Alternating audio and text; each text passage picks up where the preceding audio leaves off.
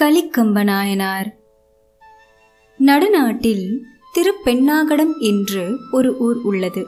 அது விருத்தாச்சலத்திற்கு அருகில் உள்ளது. அந்த ஊரில் வணிகர் குலத்தில் பிறந்தவர்தான் கலிக்கம்பநாயனார் இவர் ஒரு சிவபக்தராவார். சிவபெருமானின் மீது மிகுந்த அன்புடையவர்.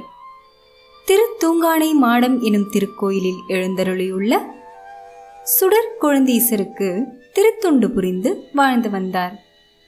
அத்திருக்கோயிலுக்கு தேவையான பொருள்களை வழங்கி தேவையான தொண்டுகள் செய்து வாழ்ந்து வந்தார்.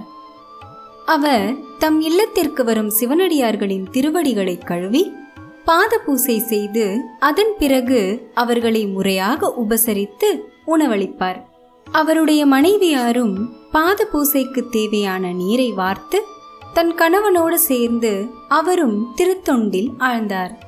இவ்வாறாக ஒவ்வொரு சிவனடியார்களின் கால்களை கழுவிக்கொண்டு வருகையில் ஒரு சிவனடியாரை பார்த்ததும் அவருடைய மனைவி நீரை வார்க்காமல் தயங்குகிறார். ஏனென்றால் அவர் முன்னரே கலிக்கம்பநாயரிடம் பணியாளாக இருந்தவர். அதனால் கலிக்கம்பரின் மனைவியார் யோசனையோடு பார்த்து கொண்டிருக்கிறார். இதை கவனித்ததும் கலிக்கம்ப நாயனார் சற்றும் யோசிக்காது தன்னுடைய வாளை உருவி அவருடைய கையை அதாவது தன்னுடைய மனைவியின் கையை வெட்டுகிறார். சிவனடியாரின் முந்தைய செயலை வைத்து அவரை எடை போட்டதால் தம்முடைய மனைவியை அவர் தண்டித்தார். அதன் பிறகு அந்த சிவனடியாருக்கு தாமே நீர் வார்த்து பாத பூசையை செவ்வனே செய்து அவருக்கு வேண்டிய உணவை அளித்து உபசரித்தார். அதன் பின்னர் கலிக்கம்ப நாயனார் தமது திருத்தொண்டில் பிறழாமல் நின்று சிவபெருமானின் திருவடி நிழலை அடைந்தார்.